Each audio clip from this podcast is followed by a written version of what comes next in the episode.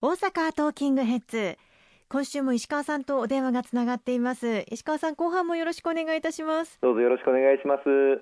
さあ今週のテーマは石川博隆活動報告ということなんですが石川さん大阪万博のロゴマーク決まりましたね。そうですね。あの大変ありがとうございます。石川さんどのようにお感じになりました？えまあ多くの方にまずあのこのロゴマークの案公募に応じていただいて最後5つに絞り込まれた後ですね国民の皆様にご意見をいただくという取り組みがあったんですが、あの本当に多くの皆様にご協力いただいて、えこうしたことを受けて先日、まあ、ロゴマークが決定をしたんですが、まあ、私に正直あの意外だったといいますか意外。5つの中でこれは多分ロゴマークにならないだろうなと思っていた一番、まあ、斬新な案が、まあ、ロゴマークという形にあの選ばれたんですね。しかし、まあ、選ばれてみると一番斬新であるがゆえに一番話題も呼んでいて、あの注目もされて、そしてあの多くの方々にこれ面白いっていう、さすが大阪やっていうようなですね意見もあのいただいてまして、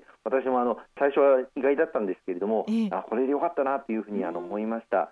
まあ、よく考えてみれば1970年のあの大阪万博の時にも太陽の塔あの岡本太郎さんが作っていただいたわけですけれども、はい、あれも最初は非常に、まあ、皆さんにとっては意外だったというふうに言われてますよね。しかしそのシンボルマークとして多くの皆様に親しまれそして今なお親しまれているということもありますし、まあ、やっぱりあの世界の中でも本当にあの世の中に形として残っていくもの定着するものというのは最初はあの非常に斬新で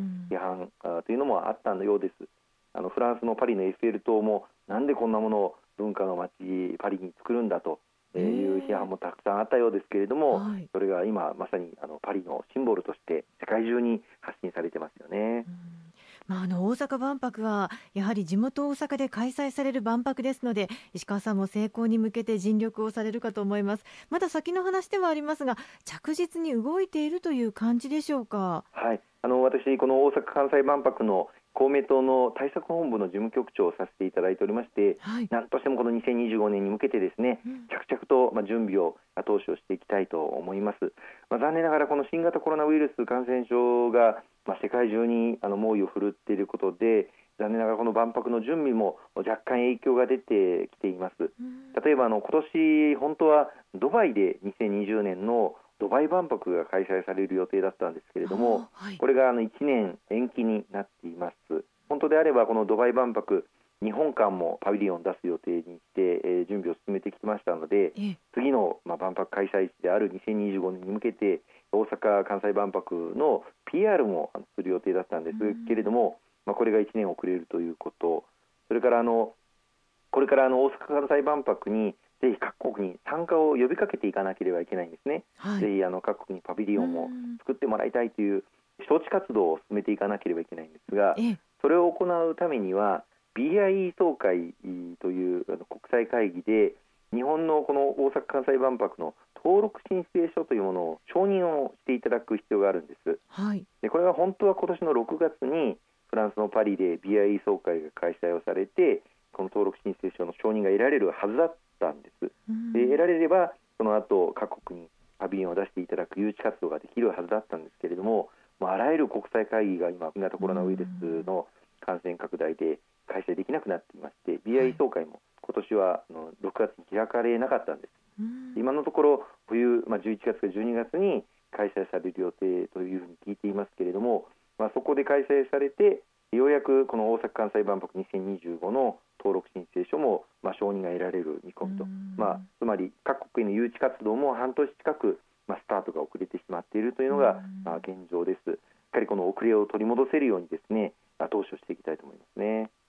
例えば SDGs とかソサイティ5.0についても国民の皆さんに少しずつ知っていただきたいことですよね。そうですね。この新型コロナウイルス感染下でなおさら、えー、SDGs の取り組みまあ、誰一人取り残さないという理念とかですねあるいはあのこの感染症対策も含めた一人の命と健康というものをあの訴えていく契機にこの大阪・関西万博もしていく必要があります。またあのソサエティ5.0についてもこの新型コロナの感染によってなおさらデジタル化というものを進めなければならないということを全国民が認識をしたというふうに思います。まあ、多くの会社でもテレワークとかあるいはあオンラインでのお仕事あるいは人との接触をできる限り避けるという観点から学校の授業なんかも遠隔で行っているということもありますがまだまだ残念ながら日本においてはこのデジタル化というのがあの遅れているということがあの大きな課題として見えてきました。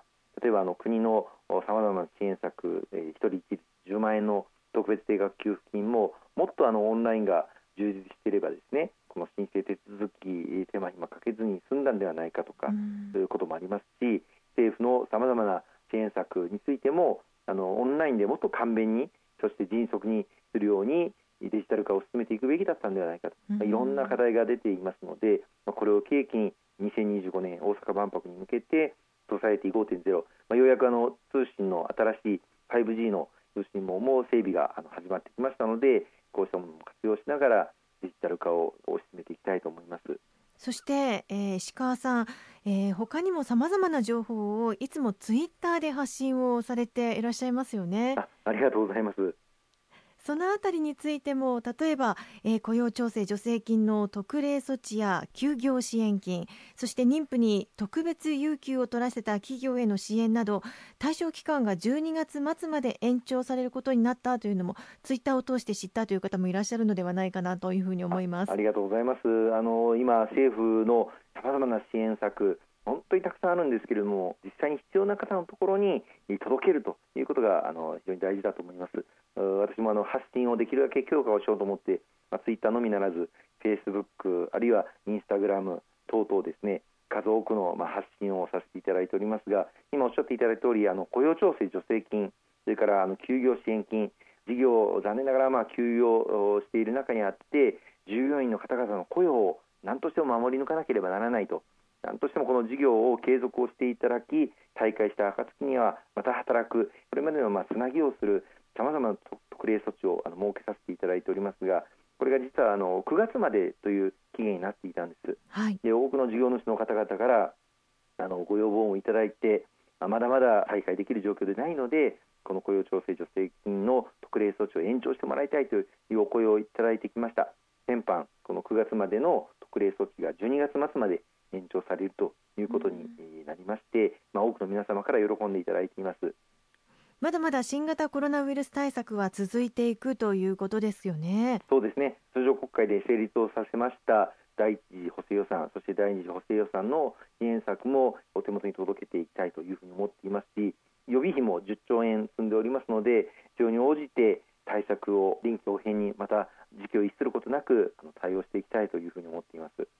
まあ、いよいよ2020年度も下半期へ突入をしましたけれどもこれからは少しは明るい兆しいろいろと出てきそうでしょうか？明るい兆しがあの出てくるようあの我々としてもあの全力を尽くしていきたいと思います。あのいよいよ自民党の総裁選そして総理の選任も来週あの行われることになります。新しい、まあ、リーダーの下で必要な対応、まあ、特に私ども公明党としてはいうと自民党としっかり連立政権合意を新たにあの取り交わしまして安定した政権基盤を引き続き築き上げて内外の諸課題本当に山積しておりますけれどもこれにしっかり対応していくということを継続していきたいと思っています。今週もいろいろとお話しいただきましてありがとうございました。大変ありがとうございました。あの電話での参加であの本当にご迷惑をかけて申し訳ありません。今後ともどうぞよろしくお願いいたします。ありがとうございました